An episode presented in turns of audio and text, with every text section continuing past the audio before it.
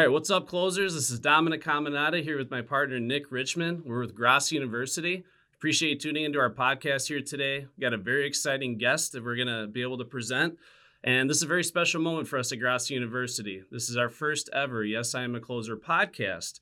And if you're not familiar with who we are, you may be asking yourself, why would I take time out of my day to listen to these amateurs, right? So, just a little bit of background myself and Nick Richmond, we have a combined over 30 years in the home improvement industry, building some of the most high performing, top notch sales teams and home improvement businesses in the industry. So, one thing that really sets us apart as a differentiator with Nick and myself is we are currently active in the business. And what that means is we're currently running and managing home improvement companies to this day, some of the most profitable and largest home improvement companies. Right now, the sales team that we currently actively manage represents $120 million in annual revenue, selling at over 50% plus closing. And that's what really sets us apart from other consultants out there is we are proving it time and time again in our own retail every day. Now, in terms of our Yes I Am a Closer podcast, it's our mission to give guests and our viewers an inside perspective at what the brightest minds in the business world, motivation, sales training, what they're doing to run profitable and successful organizations, especially during this time of crisis. you may be wondering, you know, how am I going to succeed and move forward when the whole world seems to be shutting down? We're going to give you an inside perspective of what the top minds are doing to succeed. And we're very excited about our first guest. Uh, he's currently proven that right now. Uh, we just got done talking with him briefly before this podcast. He said business is better than it's ever been for him. he's growing like a rabbit farm on a hormone diet. Uh, this guest, uh, we were fortunate enough uh, last year to be on his podcast, and we had a very amazing discussion, and we found that we had a lot of similarities. And we're here to uh, basically expose his content to the home services industry and this guy has an incredible life story that we want to talk about, of course. And his straight line selling system that he created, we find is a perfect system for home improvement service companies just like you who may be watching this. He's acclaimed author of The Way of the Wolf and, of course, The Wolf of Wall Street, where the movie was based off of. So, without further ado, we'd like to welcome to our podcast the wolf himself, Mr. Jordan Belfort. What's up? What's up? How are you guys? Fantastic. How's it going, Jordan? Doing great. Yeah, so Jordan, you know, first, obviously, I'd like to say thank you very much for taking time of your day to be on our podcast. Uh, we really appreciate it, and we're excited to have you at our event next year in March. And kind of starting off, obviously, a lot of the audience knows who you are, and I'm sure a lot have seen the movie, but we'd like for you to just give a quick synopsis as to who is the real Jordan Belfort and ultimately, how did you become one of the biggest sales icons in the world?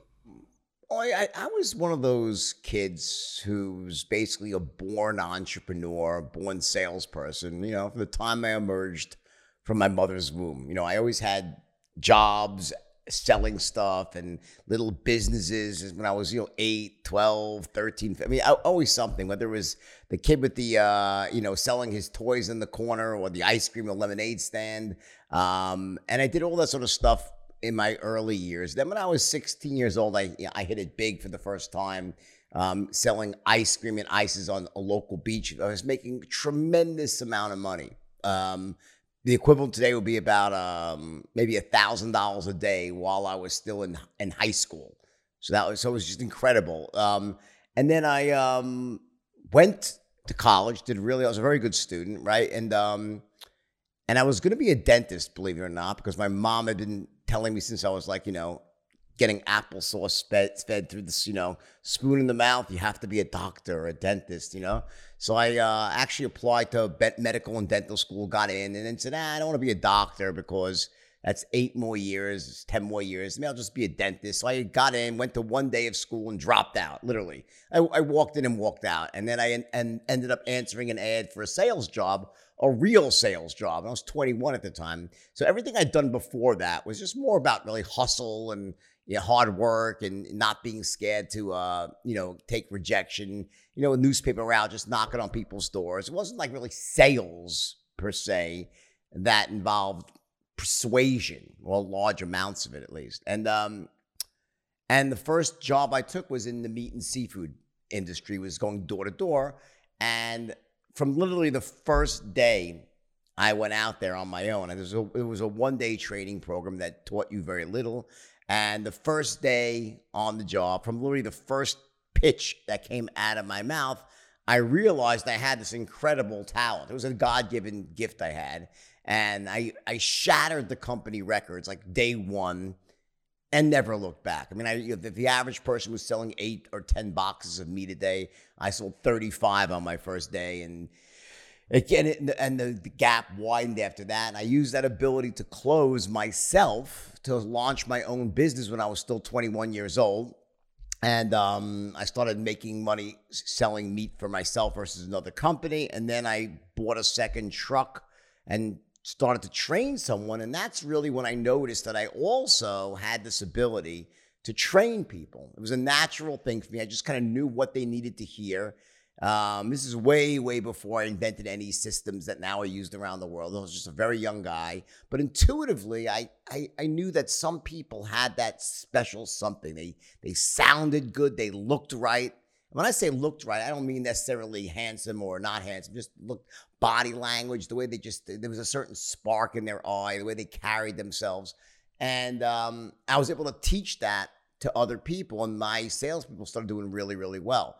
Um, then the business itself, though, collapsed mostly because I made terrible mistakes. I did not um, take any courses in being an entrepreneur. In fact, you know, they don't teach that stuff in college and and there was no blueprints back then. Nowadays there's more you can do by educating yourself online, but I didn't have know the rule book for being a businessman. I screwed up, lost all my money, went bankrupt, and that's what led me to Wall Street. And I heard some uh, rumors about some some people I knew making a lot of money on Wall Street. Um, and I went down there, sold myself a job. Basically, my resume wasn't looking that that good at that point. That I was a dental school dropout who just declared bankruptcy, but I got myself a job at a very big firm. Six months I spent as a, a trainee, just you know, kind of connecting calls to someone else. This is what I'm sure everyone has seen the movie, so you know it's a uh, it's a very well known story at this point. Um, but then the market crashed my first day, and that forced me to go to a smaller firm, um, which was really sell, selling penny stocks um, but I had heard and, and, seen what had gone on at these big firms. So when I walked, was forced because of the crash of '87 to move to a small firm that was selling little little no name stocks. I had the benefit of, of really what most people have never seen. I've seen both worlds. Um, and when I picked up the phone to actually start selling stock myself, my, my ability to do that was even more extreme than it was in the meat and seafood. like shattered the company records they won. Um, and I remember the manager that day, very just like the movie. It was just like the movie, that scene where the kids were like, How did you do that? You know, and the, the manager was holding a recorder and wanted me, what, what, was I never heard anything like that, right? So I started training these kids, you know, that for this other company, and everyone started making a lot of money. I was making maybe seventy or eighty thousand dollars a month. And and then um, I decided, you know, I'm going to go into my own business again. Whole separate story. But I did. And I started off with these 12 kids, not that sharp. You know, none of them were really educated. Just so you understand, my group of kids, and I called them kids, they were 18 to 22. I was 23 now. So I was the old man on the block, right? And um, and these were kids that, you know, had never been told by their parents they were capable of greatness. And any greatness they naturally had in them had been almost conditioned out of them since the day they were born. First by their parents, by their school teachers, next their own friends, the media. And they came into my boardroom, you know, it was a very small place, and, you know, no members of the Lucky Sperm Club, as we say, um, no Ivy League diplomas. They were kids that barely had clawed their way out of high school, right? And they started doing well selling penny stocks to average moms and pops. And it was a pretty, or let's say, relatively easy sale. You know, you call someone up who was basically financially disempowered. They were not wealthy. Maybe they had $500 to invest. So they looked at buying a $500 stock as almost like a lotto ticket, like a dollar in a dream. You know, it wasn't like a major investment that was going to be scrutinized. It was more of an impulse sale. And I started training my guys, and I had my own system back then. It didn't have a name but it was really good. It was a really good system. And I taught these young kids to become expert closers selling penny stocks to average moms and pops. And they were making about $10,000 a month. And that was really good. It was amazing for them. They never these kids, kids that thought they'd be working at 7-Eleven, making 40 grand a year if it wasn't for this, right? so they were really happy. I was making about a million bucks a year. And then one day, it's about two or three months of that, I'm lying in bed and I and poop, the idea pops in my head. I'm like, wait a second, you know, why are we calling, you know, average moms and pops? When I was on Wall Street, we used to call the richest 1%. What if I would, you know, get kind of mix those two together and I could sell, you know, penny stocks to the rich because the margins were much, much bigger. Mm-hmm. Um, and I had this like this idea. And lo- long story short, penny stocks could not be sold to rich people. It didn't work. But after a few trials and errors, I found this niche in the market, which was selling $5 stocks, mm-hmm. 5 to $10 to the richest 1% of Americans. And for whatever reason, no one had ever tried it before.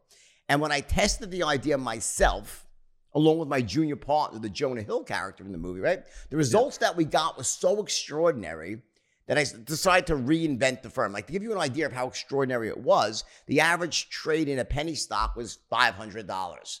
And you maybe you'd make $200 in commission. The average trade in the New York Stock Exchange stock could be a million dollars. Well, just so you know, the first trade, the first sale in this new system I created of calling rich people, the first sale was $120,000, one ticket, right? And yeah. our commission on that was $60,000. so it was like it was like such a radical improvement. It was like, and I remember this day, and I looked out into the boardroom and I said, "Holy shit!" I said, "All I got to do is train these 12 nincompoops to do what I'm doing and what Danny's doing, and I'm going to be a billionaire. I'll be the richest kid in America, right? you know, that's it. The rest, as they say, will be history. And unfortunately, as they also say, easier said than done. As it turned out, to train a bunch of barely post adolescent nincompoops to call the richest, toughest, meanest investors in the world wasn't just difficult, it was freaking impossible. So after one month, of trying to get these guys to call rich people and close them. They hadn't opened up even one account, not even one. And meanwhile, and here was the thing that just was flipping me out is that Danny and myself, I was closing about 50% of the people I spoke to. Danny was closing 30 plus percent. And yet my guys calling the same people, reading the same script, same lead source, same system, selling the same stock, Zero, not even one. and that was, that was, shocking to me. How like what's going on here? What I don't understand why we're, we're doing the same things, but I'm getting one result, and my junior partner, who was also a born closer like me, he's getting that result. And these guys who are average salespeople, they can't even close one sale. What is wrong? And, I, and that was really what sent me on a quest to across the country. You know, we didn't have online back then. There was no internet. So if you wanted to find things out. You had to go to the library and get books or go to seminars. And I and I literally went on a tear and I studied every sales training program out there. I went to seminars. I flew clear across the country to California and I went to a seminar of all the purportedly greatest trainers in sales. And what I quickly realized is that their programs were not even nearly as good as mine. And mm-hmm. and my program, this was not the straight line. It was, an early program I had. I was like, if my program's not working and theirs is just complete dog shit, I'm stuck. there's like there's nowhere to go from here. So I was kind of in this box where I basically had no way out. And I went back to the to East Coast to my company, and at this point, my guys, the 12 people, was so negative because they hadn't closed any sales. They wanted to get back to um, selling, calling poor people. And it was in that moment, that evening where I gave this long marathon sales training session where ultimately, after about 15 minutes, some thought popped in my mind and I stumbled upon an entirely new way of looking at a sale and of training a salesperson. And that system I invented that evening came to be known as the straight line system. And it was a system that proved to be so profound, so so effective that within literally days of inventing that system, these kids that that couldn't close a door before this, right? They end up becoming within like literally the next morning when it started, it was like you couldn't believe what had happened. It was like a transformation. And they ended up becoming the, you know, the, you know, all millionaires within a matter of 30, 60 days. And uh, my firm ended up becoming the largest one in America. And it all happened just like that because I invented this new way of training salespeople. And ultimately, every single day, um, you know, I, I would stand in front of the boardroom and give a meeting for about 40 minutes in the morning, an hour at night, two or three hours once a month as a marathon session. And they would tape my meetings and they would write it all down. And It became this manual, this early manual that was used to essentially build these straight line brokers who could be kids that like had never succeeded at anything. They could be dumb as a box of rocks. Um, they could have no natural sales ability, yet within literally days of learning the system, they would be rich. So that was how it all started. And the mistake I made was that you know, I had all that power at a young age, and I, you know, we went wild as you saw in the movie, and and um, and it spiraled out of control. But the system itself remained, and that's what I teach today: a far more intensive version of that, scrubbed for ethics and integrity and anything that was questionable. So it really allowed me then to then you know really go around the world later on and teach this to people and change lives everywhere. Yeah, well, thanks for sharing that. I mean, it's the story is amazing. And, you know, it's pretty ironic we're having this conversation because I'm not much of a reader. You know, Dominic will tell you. Mm-hmm. Uh, if it's not an audio book, I'm in big trouble. But uh, we have a lot in common. You know, I started at a young age. I was kind of a serial entrepreneur. Started a business in my early 20s with my brother. Failed, made a lot of mistakes. We were really good at some things, really immature in other ways. Then we subsequently started the businesses we have now, and we're successful. And there's so many similarities there. I'm just curious, you know, for those who are listening, especially, I think now is a time where people need to find that inner motivation. You know, they need to figure out what that why factor is that's going to drive them and propel them. What would you say at a young age was driving that ambition and that hunger? And then how has that changed, if at all, you know, from then till now? For, for me, I think everyone's a bit different in this in this regard. You know, um, I, I think part of, of, of being successful is realizing what are the things that you naturally do well? What are the areas that you naturally excel at? And one of those areas where you naturally struggle uh, or don't do well and, and you you know you find yourself always, you know, kind of behind the eight ball. For me, that aspect of desire and my why, that was that was a given for me. It was never I, I never had to even think that through. I, from as far back as I can remember, from the age of six or seven, literally, I remember always wanting to be rich, wanting nice things. And I, you know, I think part of that has to do with growing up in a in a household um, and in an area, especially in an area, a neighborhood that we had, we what we were, we, we were, we weren't so poor that we didn't have food in the refrigerator. Mm-hmm. It wasn't like that. We had everything we needed, but not what we wanted. Mm-hmm. So like you, so we were educated, heavily educated, and we just we had enough to know how much we didn't have, basically. And we always used to hear about this mythical place called Long Island where the rich people lived. and, you know, when I was very young, I didn't really care about all that because I'm like, wow, why would anyone want to live in a house? You know, we live in this apartment building and it's so great. All my friends are in the same building. We can run up and down the hallways and we can go to each other's houses without ever leaving the building. That was great when you're five, six, seven, eight, right? But as I started getting older, I started saying, wait a second, there's something more out there, there's something better. So for me, in my own life, it was never really about a why at that young age. It wasn't because my why was an automatic. It was so it was yeah. so deeply ingrained in my personality that the desire, the drive, the uh, uh, I never had to think about that. For most people, it's not quite the case. You know, they they do suffer from a lack of motivation or drive, but I think a lot of that really has to do with other things. In words, I, I think it's I think that the mistake people make when it comes to the inner game of success, meaning you know what happens up here mindset, is they fail to realize how much the inner game of success and your outer world skills relate back and forth to one another. Because what happens is, I don't think there's anybody out there who doesn't want to live a better life, that doesn't want to have more money, that doesn't want to be able to provide for their family and the people they love and their community and, and just have great things. Why would someone not want that? If you don't want that, then go live in Venezuela or something, right? But I think everyone wants that. I think what happens, though, is that most people in their heart of hearts they don't really believe they possess the skills to achieve that. So what they'll end up doing is they they'll they might have tried a few things and failed at them at a very young age, uh, or even didn't try but played it out in their mind's eye in their in their imagination. Like imagine if I started this business, but when they do that, they don't really see themselves succeeding. They don't believe they possess the skills to make what they want in life to happen to actually happen. They don't think they have what it takes to get the life they want. So they start telling themselves a story about why it's not that important, why they really don't need these things. They almost down regulate their own desires to stop themselves from living in perpetual misery. Because if they, you know, if you want, want, want so, if you want so many things and yet you know you don't possess the skills to achieve those things, you'll end up living a very depressed life because you'll always be wanting things you can't have.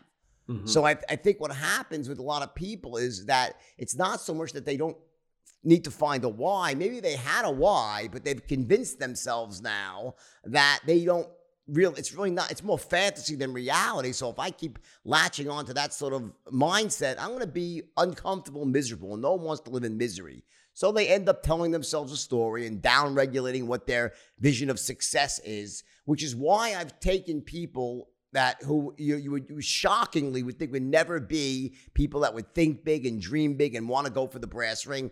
Once they learn the straight line system, which does include both inner world and outer world training. So it gives you both sides, the inner game and the outer. But it's what it is. It's the outer game skills. It's it's it's when you realize, like, wait a second, I actually have what it takes to get whatever I want in life. When you actually believe that, all sorts of amazing things start to happen. You become more assertive. You don't settle for second best. You go after the things you want. You get motivated, and then you layer on top of that all the obvious things like identifying what your why is, what your purpose is, what your vision for the future is.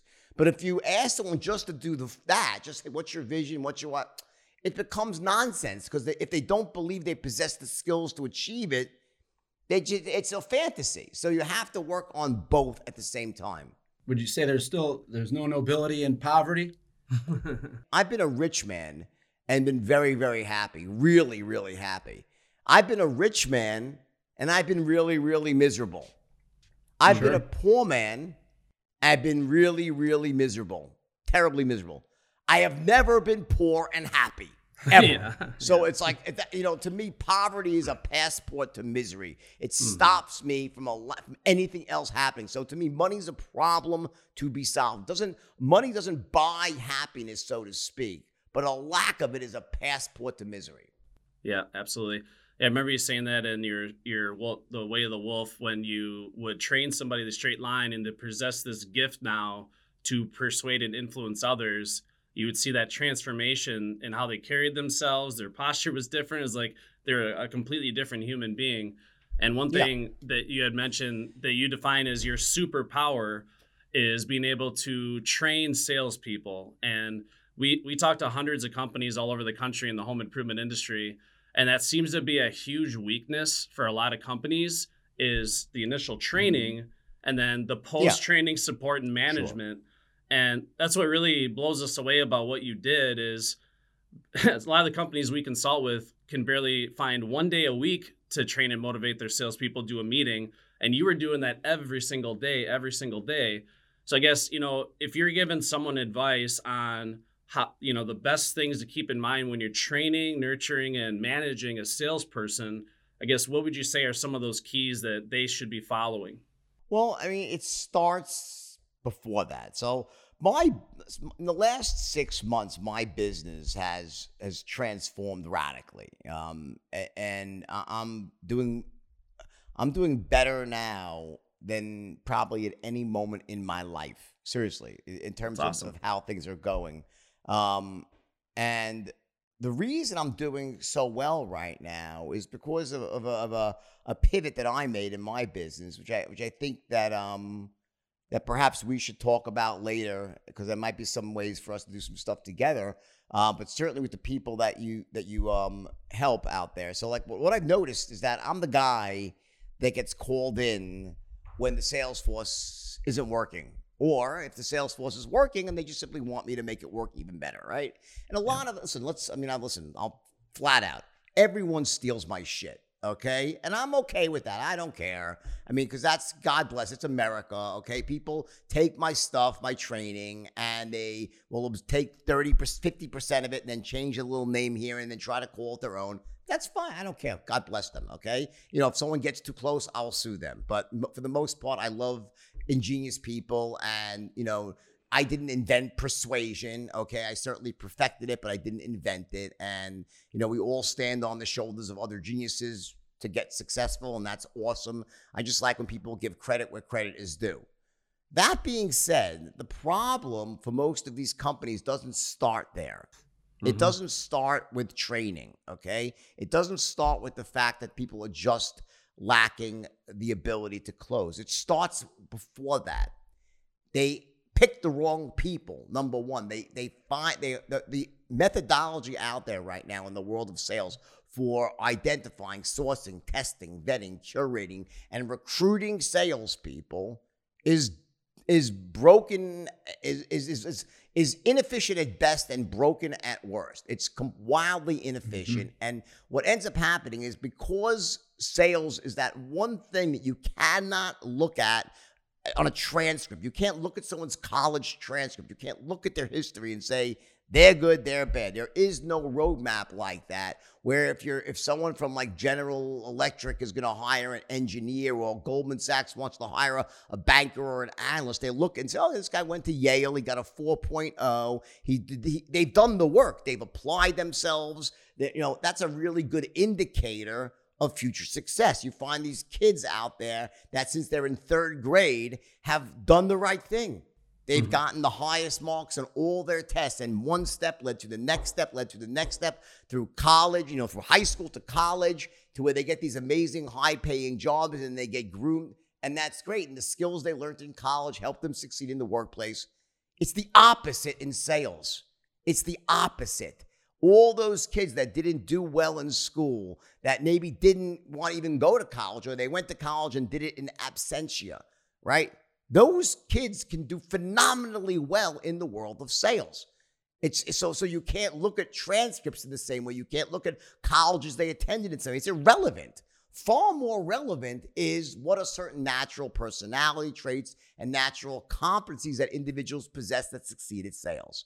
In addition, you have to make sure that when someone shows up for a job at a company, they don't show up and have to learn on the job because they don't. They end up, what happens with a salesperson in the first 30 days is going to dictate their success or failure mm-hmm. in the whole thing. If someone doesn't do well in the first month, they're done. They're gonna, and, and not only are they done at that job, but 95% of the time they will never recover fully. There will never be a top producer, and eventually they'll leave the world of sales, which is a shame because it's the highest paid profession in the world, and there'll always be jobs as, for salespeople who can close.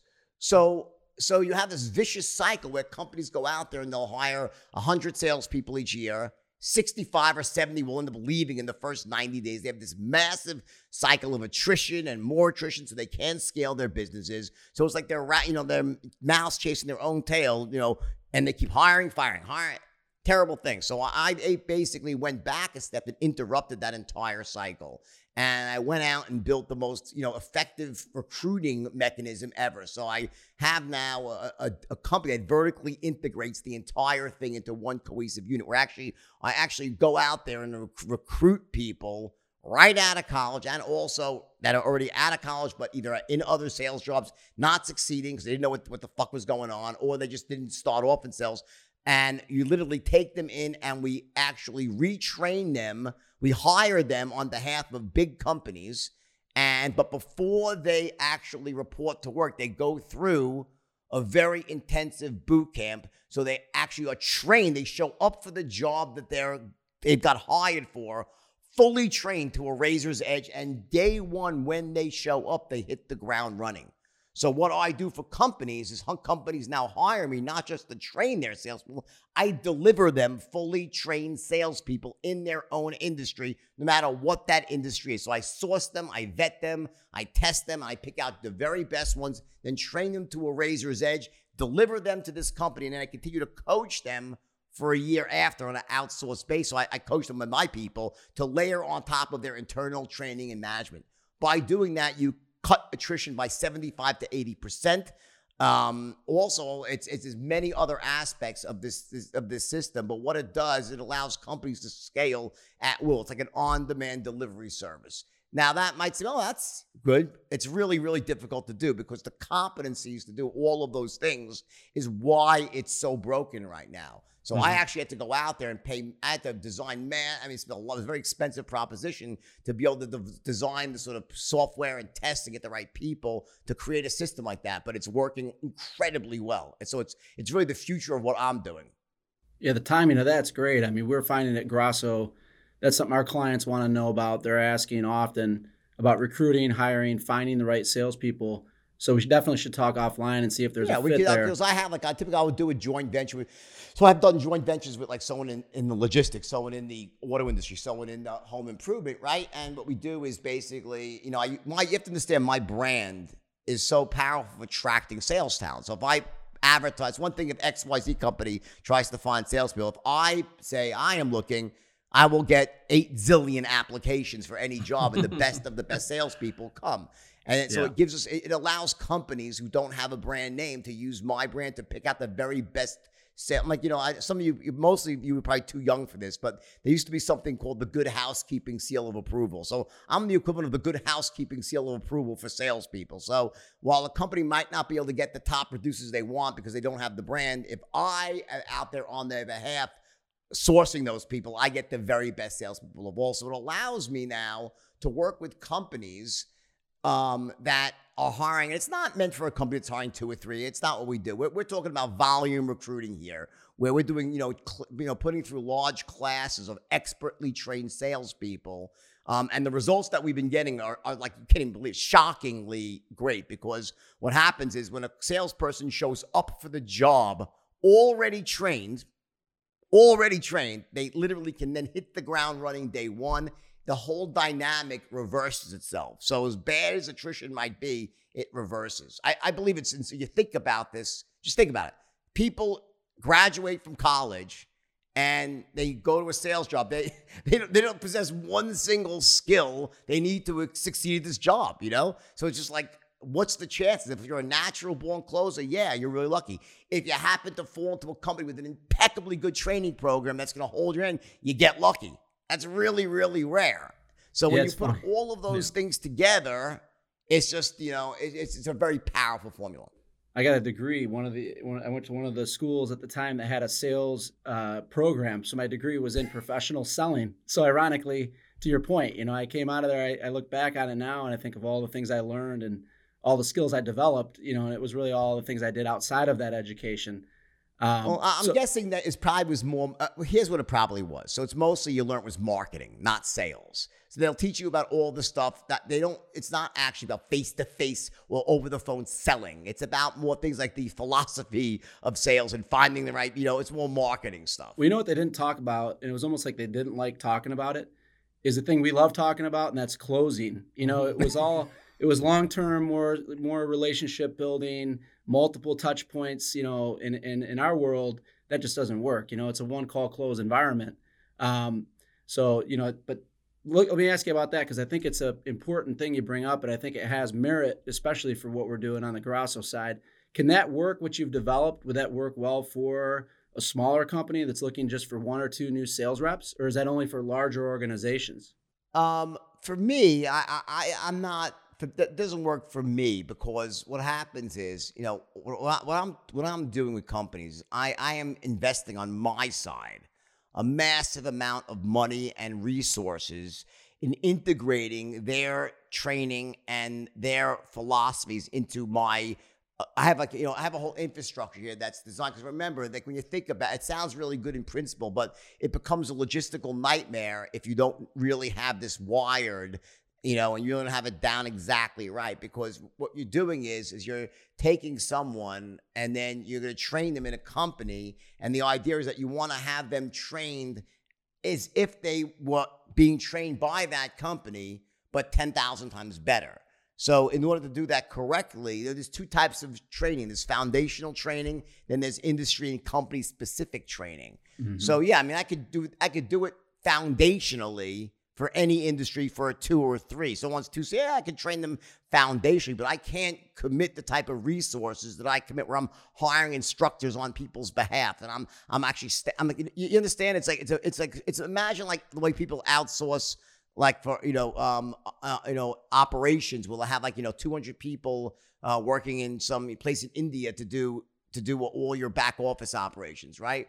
Well, you would never do that for one person because the amount of t- money it takes to integrate to get the program going doesn't work. Now, in my case, I'm not keeping them on my books. They're not my salespeople. Those I'm at, they're actually going to. So it's not an outsourced or a staffing solution. It's not that. I'm actually building their sales force.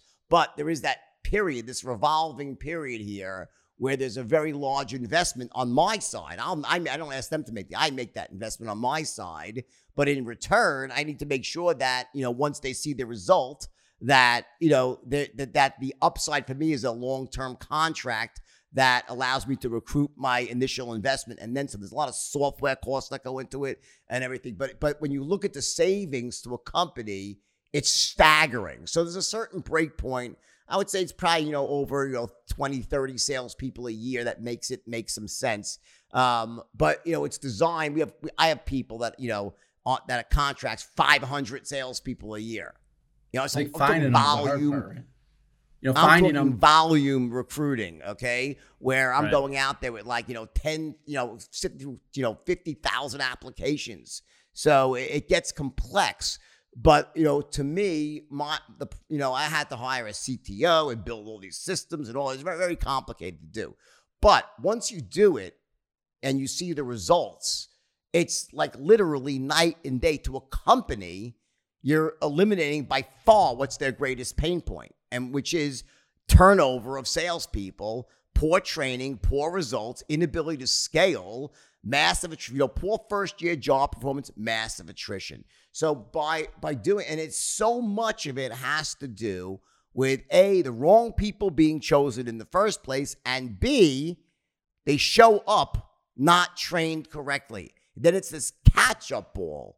And catch up ball doesn't work very well in the real world. You know, you're behind the eight ball and you're always two steps behind. Then people, and you've probably seen this happen for companies that give draws. You start giving someone a draw against commission. They don't perform before you know it. They're so far behind on their draw, they can't get out from under it. And it Mhm. becomes a vicious cycle, right? So, Oh, yeah. so in addition, I, I have my, and again, I'm getting my students to pay for the cost of the training.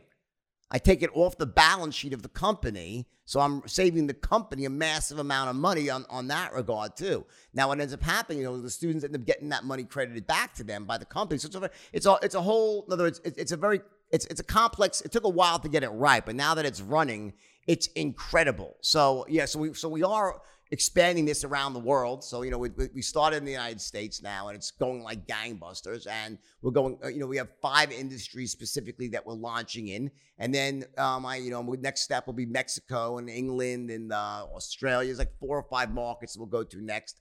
But again, the key to this whole thing is is that you know the recruiting business for the most part is just it's just ridiculous. It's Mhm. idiotic.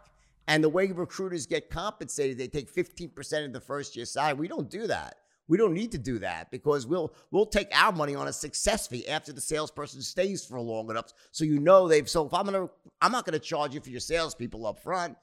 I'm so confident that we'll, that you get uh, pay me pay me the success fee comes I pay a small amount up front, but the real money comes after the salesperson has stayed and you've recouped your investment. So it's, it's All right, an well, we need five over here. love it too. yeah. that? We'll, we'll take five right now if you got them. Uh, No, I know it's it's, it's a good formula, but again, it, but the reason it works for me is because it's on volume.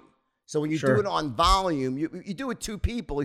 Who knows what's going to happen? You know, it's like the law of averages, large numbers. It starts to really. So if like if someone wants fifty salespeople, I'll put seventy through a program, Mm. Yeah. knowing it's like Navy SEALs BUD/S Camp. Ten will wash out, and they'll ring the bell, and I'll throw ten out because I don't like them because they're just weak pieces of shit, right? But what you end up with is fifty really, really talented, hardworking people.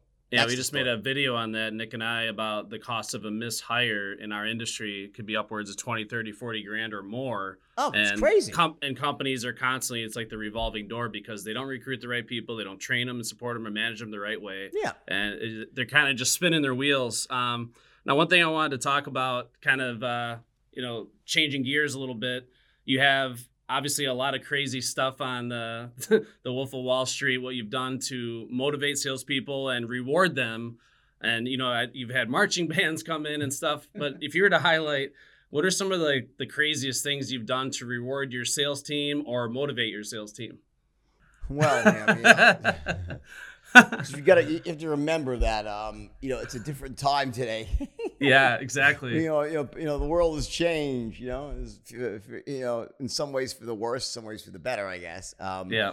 you know, you know, I, I- look look at it this way. You know, I um, there's this there's something uh, you know called the herd mentality. You know, Mhm. what we hear about today is herd. You hear about herd immunity today. Now let's talk about a better version of the herd, which is called herd mentality. It's like what you see happen, like in uh, in Brazil or Argentina, and uh, and uh, you know, there's a soccer stadium, and there's a hundred thousand people. They're all very nice and peaceful people, and and you know, wonderful people, family people who go to church on Sundays. But they have one too many drops of alcohol, and the wrong team loses, and someone blows a whistle they could be pulling down the freaking street lamps and turning over cars. Like in large groups, people act very differently than they do one at a time, right? Yeah. So we had a, a room with 3,000 people in it.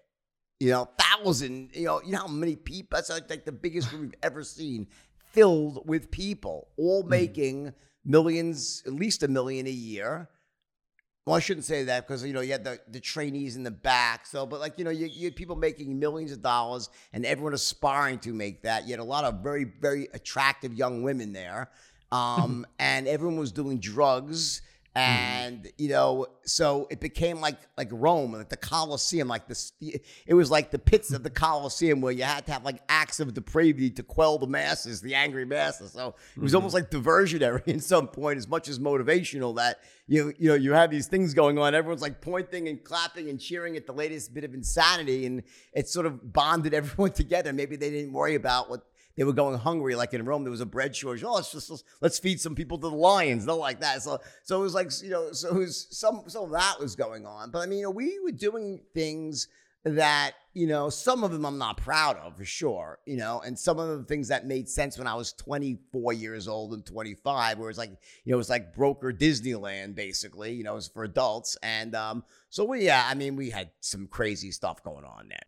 And you were doing motivational speeches, right? Now, is it true? Did you do several of those a day? And were the were those Every- rehearsed, or was that day. something? Did you need to No, every- rehearse for no. those, or did you just go right off the No. cuff? off the cuff. Every single, the straight line system was invented because of those meetings. That you know, you know, when I first hit on the idea of the straight line, um, it was at one of those meetings, and then every single day, just you know, for the first few months after I invented it.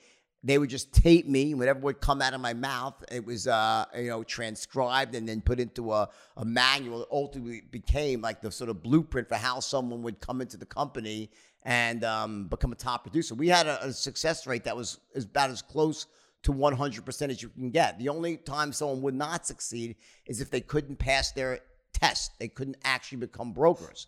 Anyone that was able to pass their test would, would make money. It was a 100% guarantee.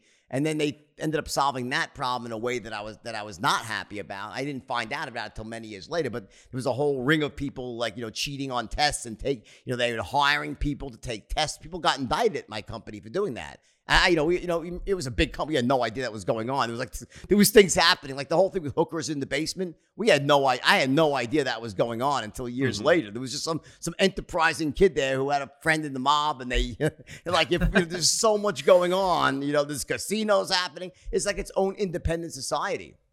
one exercise you did that you talked about in your book the way of the wolf that i actually after i read it i started implementing into my sales meetings because i think a lot of people talk about the successes and the sales and of course it's good to recognize a salesperson per, for good performance but one thing you did is let's get all the objections on the table that we that we had yesterday right you because you had your salespeople saying we have running into millions of objections. We keep there's no Yeah. way we can overcome these, right? You said let's get them all on the table right now, and you write them up on the board. And I've actually conducted sales meetings that way after listening to your book, where you know let's talk about the deals we didn't close, what those objections were. Let's get them all laid out, and the basically we're going to go through step by step. Now here's how you overcome that. I think that's mm-hmm. great. Yeah.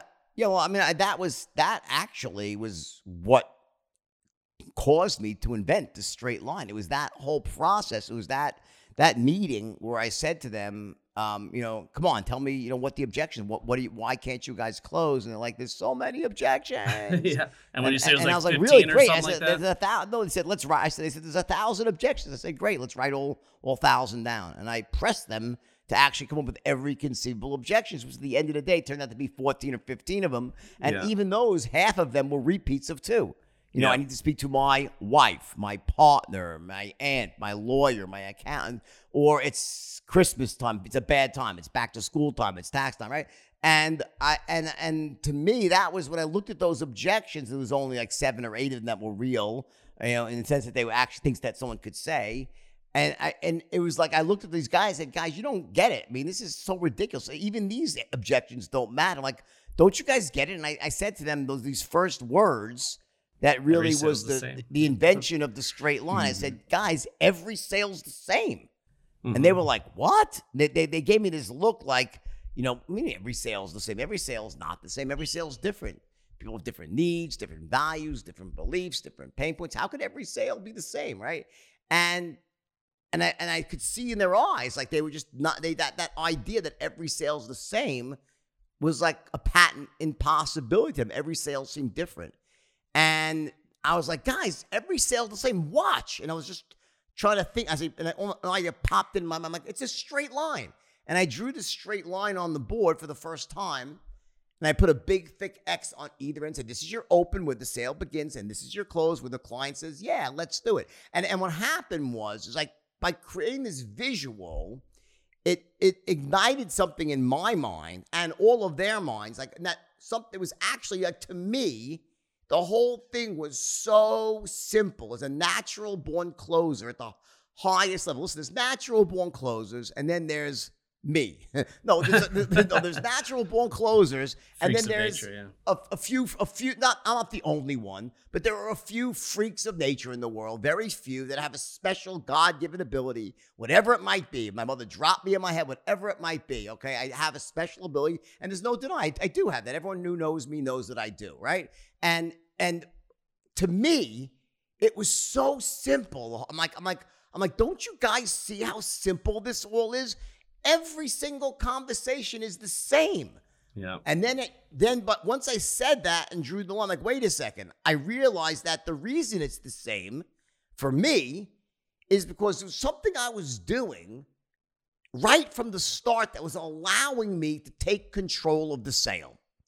And because I was taking control of the sale, it allowed me to make every sale. Like for me, as someone who, in those first few seconds, it was something I was saying, doing, sounding, acting like, whatever it was, there was something about the way I was being perceived that people said, wow, I'm going to defer and let this guy guide me through Mhm. this process. And what it ended up being as I started to unpack it that night was like, I'm being perceived, number one, as being sharp, on the ball. Number two, enthusiastic as hell. And most important of all, an expert in my field. We have been conditioned since we're yay big, since we're little kids, to defer to experts. We've been conditioned to seek out experts to help us solve our problems, eliminate our pain points. And when we are in the presence of someone that we perceive to be an expert, what do we do? We don't interrupt them. We defer. We let them guide the process.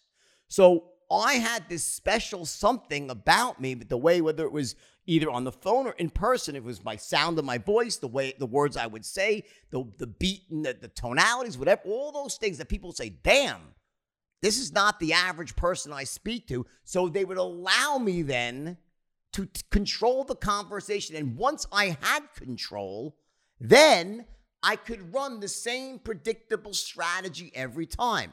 And then to p- unpack it more, what I realized that night was So what I'm basically doing is in my mind, I know there are certain things I must accomplish. There are certain things that have to occur in the other person's mind, in my prospect's mind. I, I need them thinking certain things that they're not thinking right now, or at least not at a high enough or more certain enough level. So now I have to go about actually making my client believe, feel, and understand certain core principles.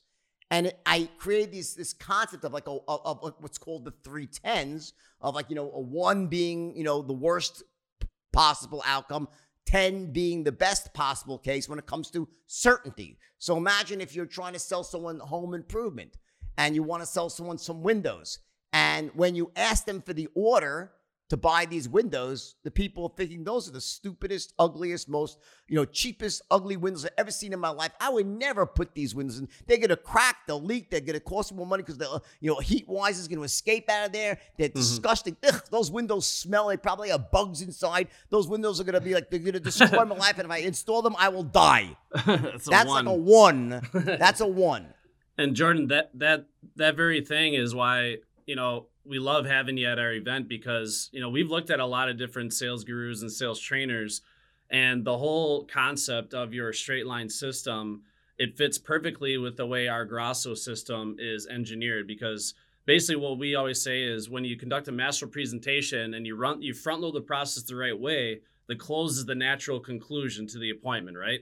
So again if you front load the process and the things we're trying to sell our prospects on are of course ourselves as the expert in the field, sharp as a tack, especially in home improvements, right? Because you're selling an unfinished good that needs to be installed. So that trust factor on you and your company need to be off the charts, right? So yep. I said it was the product, right? But it's not just the product. They exactly. also have to trust the salesperson at a very high. So imagine, uh, like the one for the windows is the biggest piece of shit. The ten is the most amazing windows in the world. They're beautiful. They're sturdy. Yep. They're gonna save me money. That's a ten, right? The same thing goes for the salesperson. They have to trust you, the salesperson, and they also have to trust the company that stands behind the product, that's going to do the installation, that's going to do it's the huge. maintenance. So when those three elements are lined up at a very high level in someone's mind, you have an excellent shot of closing them. If even one is missing, then you have no shot at all. And what happens is, for someone like me, a natural born closer, what I was doing without thinking about it, unconsciously, I would take control of the conversation and then start guiding people through a process that allowed me to corral these three core elements in their mind at a very high level, ask for the order in the right way, and then begin another process of reinforcement where I actually go back and then start looping. And by doing that, it allowed me to overcome any objection to close it at a ridiculously high level that would be otherwise impossible for someone that was not a natural born closer. And what happened with the straight line is it allowed someone who was not gifted in this department in selling to adopt the identical strategy. It allowed me to transfer my strategy into any other person. And once you did that, you'd watch these people who could barely walk and chew gum at the same time. They couldn't sell their way out of a paper bag, would become world class closers in a matter of days. So, so it worked so well because once you give someone those skill sets, then they start to work harder because they know they're going to get the right outcome and so forth.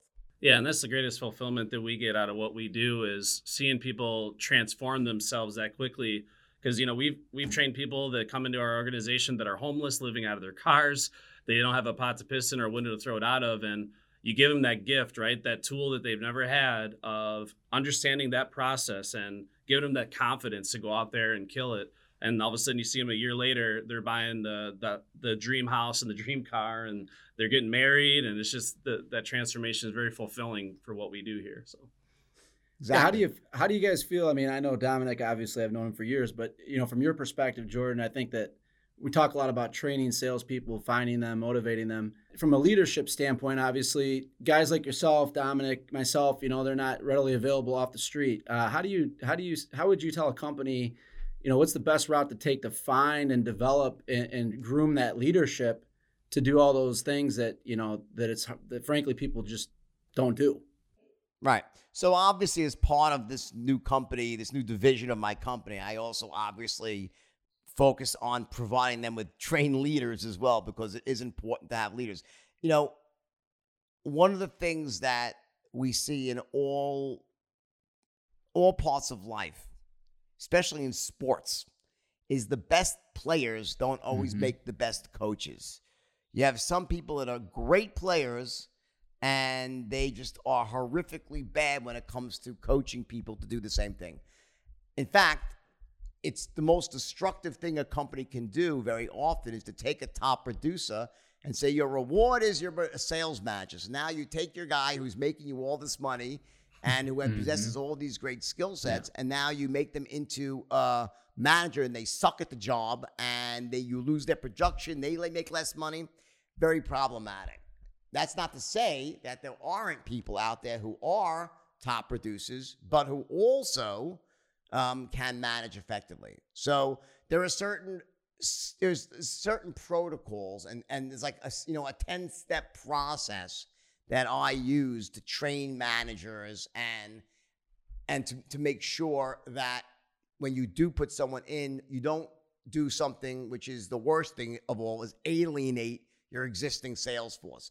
I've seen more companies fall down by trying to bring someone in from the outside to manage a sales force, and it literally destroys the entire culture um, and cost them dearly, and they have to almost start from scratch again. So it's a very tricky thing about how you bring in the right managers. So typically, what you do there is you have, you know, it's you have to make it a very gradual. You, you, what you never want to do with the successful operation is you never want to um, do instant change. You you want to test things very small, and you want to like phase one program out slowly, and add a new program in just as slowly. However, if a company just sucks the root and they just then you can make instant changes. But what you don't want to do if you have a successful company, and this is really important, guys, everyone's listening to this. If you have a successful company and you just think, well, my sales manager suck, don't. If you try to just make an instant change, you really risk blowing your culture. Um, so be very, very careful about replacing and bringing in people from the outside. It's got to be done carefully, slowly, diligently, and also it has to do with how you groom people moving up through the ranks. So I like to groom people, but you do it slowly. Then you see you don't just take someone off the phone or out from the field and turn them into a manager. You phase them into it very slowly. So that maybe they're spending now 90% of their day selling, 10% managing. And then you see how that goes. You slowly start giving them more responsibility. In terms of what those responsibilities are, there's certain defined things that I teach in terms of how you coach people that are in your how many salespeople in your group, so to speak, uh, in your purview. Um, you know, you know how you promote people up from within, how you give bonuses, what your compensation period should look like, what your meetings should look like. Um, there's there's a lot of different variables there, but the biggest thing to worry to watch out for is taking a top producer and trying to make him to a sales manager just because he's a top producer. Yeah, those are all very hot topics right now. You know, recruiting, leadership, management, sales meetings, all that stuff. And another thing that, of course, is you know hot as heck right now is virtual selling. And you know, I didn't want this whole meeting to be based around that, but I couldn't help but think, you know, where Jordan really cut his teeth and really took his life to a whole new level was in a way remote selling because you're you're calling on the phone. And one thing, there's such a negative st- stigma in the home improvement industry about virtual selling a lot of people think it can't be done and the people that are doing it we find that they're half-assing it. Their their technique and their sales strategy actually gets far worse virtual selling. And one thing we're trying to really teach people is if i'm selling someone remotely on a phone or virtually i need to be even more polished more dynamic more focused on those nonverbals that you train on. So i think that's what some you could really bring to the table in terms of virtual selling in this industry is educating people that tonality, even your body language, but your voice inflection. And th- that's something that you hammer on in your book that I absolutely love, by the way. And ever since hearing you go in depth on tonality and body language, especially being 90% of the equation, hammering on salespeople to make sure that they're they're practicing those things, right? So why do you feel that virtual selling, especially, you need to be more on your A game and that tonality, that voice inflection, those nonverbals are even more important. The straight line system was invented for distance selling. I mean, it's, it was oh, it was a, it was the, the problem I faced was Correct. exactly how do you get someone who you will never see, never meet, send you a million dollars? Yeah. Seems like an impossible. You know, for someone they never met, investing in a stock they never heard of, to a, and sending their money to a company they never heard of. It was it seemed like an implausible po- thing to do. You it wouldn't be possible.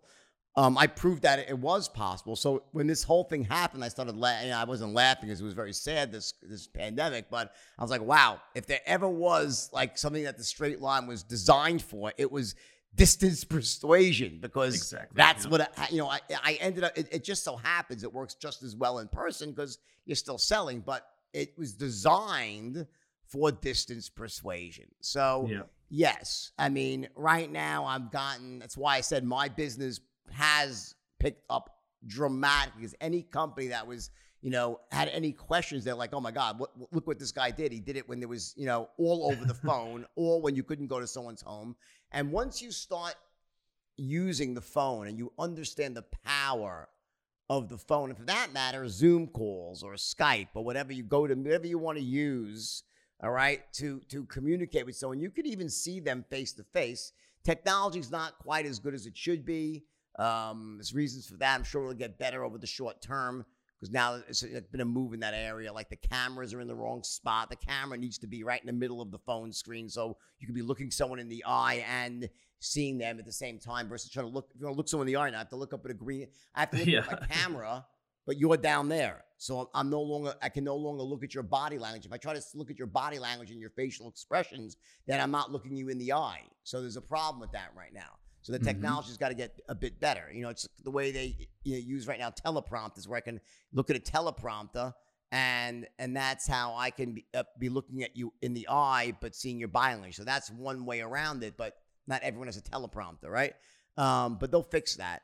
Um, but other than that, it is so easy to close on the phone, guys. I've been doing it Mhm. with solar companies right now, and I have some guy who who's literally increased his production like six hundred percent mm-hmm. using the straight line because he's no longer knocking on people's doors now. He's closing solar by phone. Now, obviously, he studied the straight line. He knows all the techniques, and you know he's got a great program there. So I think the the, the idea is is that if you're going to be using the phone to close home improvement, the real magic lies not just in using the straight line, but but a integrating the straight line throughout the entire lead gen process. So in other words, you want to you need to bring the person into the phone conversation at a higher level of certainty before you even get on the phone and start straight lining them. So Mhm. what you're going to do here is we're going to start using straight line techniques, and what we do with, with solar. I've done it already. It works so well; it's ridiculous. Is you you actually embed straight line tactics into your marketing, and and there's a, a way that you can do this that you bring someone into the conversation at a much higher level of certainty than you would otherwise. And by doing that, it, the, the closing rate soars. Yeah, in our call center, we're we're doing that now. We flipped into virtual. I'd say right now we're in we're in Michigan and Illinois. That's where our offices are located. So next to New York and California, we're still we're in some of the most shut down states. So about fifty percent of our business is virtual. But that that call center is, is doing a lot more with that prospect prior to that that scheduled virtual call with the sales rep, and I see that working well. It kind of gets them familiar with uh, Yeah. the technology And then, we're of going to be course, it's using. using the straight line at a very high level on the call. Correct. Yeah, we see there's a lot of resistance for companies to adopt virtual selling at all in our industry just because it's so foreign to them. They just can't wrap their minds around it. But I think if they can just think in simple terms, the methodology does not change whether you're face to face or virtual. And one thing I'm, you know, Nick and I both agree, I think you even need to be more on your game when you're doing those distance sales because you don't have that physical interaction. You know, I can't put the product in their hand, have them touch and feel, engage their senses. So all those things that you train on, those nonverbal elements, I think are so important. And that's crazy that you talked about the eye contact because that's something that I never hear people talking about. And we've been talking about that in our training, but I never even thought about what you just mentioned that these manufacturers need to move the camera down. So They need to because that's so been camera's bothering the hell out of me. You know, you're trying because we run virtual meetings now, and you're trying to look at the person in the eye, right? At least seventy five percent of the time, and you can't because the cameras. Yeah, no, it's a huge, it's a huge issue. I've, so I've already spoken to manufacturers about this, and um, there, there's there'll be solutions coming out shortly. Because if you're going to really sell virtually right now, you you really can't do it effectively. Let, let me say that you can, but with a few tweaks to technology, it's going to get even that much more effective. So the straight line allows you to offset some of the the uh, the problems that exist right now. But I'm telling you that in the next 24 to 36 months, uh, you're going to see that there's going to there's going to be um, you know I'm already adapting the straight line right now to this um, you know this new I don't even want to say the new normal, okay? Um, but I, I'm I'm just number one. Let me just tell you flat out, guys. Door to door sales is not over by any stretch of the imagination, by any stretch. Mm. In fact, door to door sales will be bigger and better than ever when this is all over because Mhm. more people will work from home. So you'll have more people that are at home, more doors to knock on when both decision makers are home at the same time. So there's going to be even more people for you to go to. There's going to be a fundamental shift, paradigm shift to working from home. That's huge for door to door. Um, and when you combine that with the ability to use the phone using the straight line more effectively, straight line works just as well door to door. It's the same thing, but you can distance persuade without any loss. You can, in fact, you'll you'll you'll literally double your volume because of all the time that you save from not having to go from house to house. Yeah, that's what we were, we had a whole webinar on. It's just like the advantages of selling remotely. Yeah, I wish they'd figure out a way to get that camera somehow behind the screen. You know, so you so we're looking at You each can, you other. can just use a you gotta use a teleprompter. So Well, Jordan, you need to patent that. You need to come up with that yourself. Call it like Wolf Vision or something. Like the the, the unique way for you to maintain eye contact virtually. I know, right? Jordan, I, I followed all your videos, you know, leading up to this pandemic. I thought it was pretty uh, amazing how you were calling the shots, you know, one video to the next. I wish I could say you were wrong, but you, you know, you're right. I, I don't know that we have to go down that rabbit hole, but you know, you're you're a, obviously a very successful guy. You were extremely successful when you were in a young age in the right place in that in that in that era. What would you say now? You know, if you and of course you could say home improvement if you'd like, but mm-hmm. you know, what do you think for that young gunner out there that wants to make fifty million dollars a year in this climate? You know, what do you see that place being? What's Well, the hot? I- what's I the hot industry? really, you know, broadly speaking, there's there's two ways to make tons of money in this world. One is to own your own business, to start a business and build it. The second way is to be a salesman, salesperson, and to work on commission. And then you can own your own business within someone else's business. And as soon as you start thinking of sales as an entrepreneurial, you know, um, job, it's like not you can't look at yourself as just a salesperson like you're on a paycheck. That's not that's not the sales I teach people. The people that I teach in sales, you you're they're looking to make a lot of money, and and they and mm-hmm. they're thinking about it like they own their own business and they can build that business and then take the profits and invest it in things like real estate and in the market and other things and develop second and third sources of income. But it starts there's no better way to begin than with being a salesperson because all the greatest CEOs, they're all great salespeople. I don't care. Bill Gates, Warren Buffett, Steve Jobs, they're all amazing salespeople. They're persuaders. Mm-hmm. They're able to sell their vision to people. You need to be able to do this. It's a required skill. Now, of course, our event coming up in March, we got you slotted for two 90 minute sessions, I believe, is what we were talking about. But, you know, if you're that home improvement contractor that's wondering, it's like, you know, why would I fly across country to come see Jordan Belfort on stage in the home improvement industry? I guess what are some of the big takeaways you feel that that audience would get from coming to our event, our closers camp, and of course, being able to see you live on stage in person? Uh, what are some of the things that they can look forward to coming to that event? Well, I mean, listen, you know, I'm there to teach people how to make more money at whatever it is you're doing. What I'm not there to do is sell you a business opportunity. Like, I, I, I, hate this space out there where they, you know, eh, where they sell you things that are going to change your life and because I'm going to show you how to go into a new business. I'm not saying that. I'm saying I'm going to make you better at what you're doing now. So there's no smoke and mirrors here. I'm just going to teach you a skill.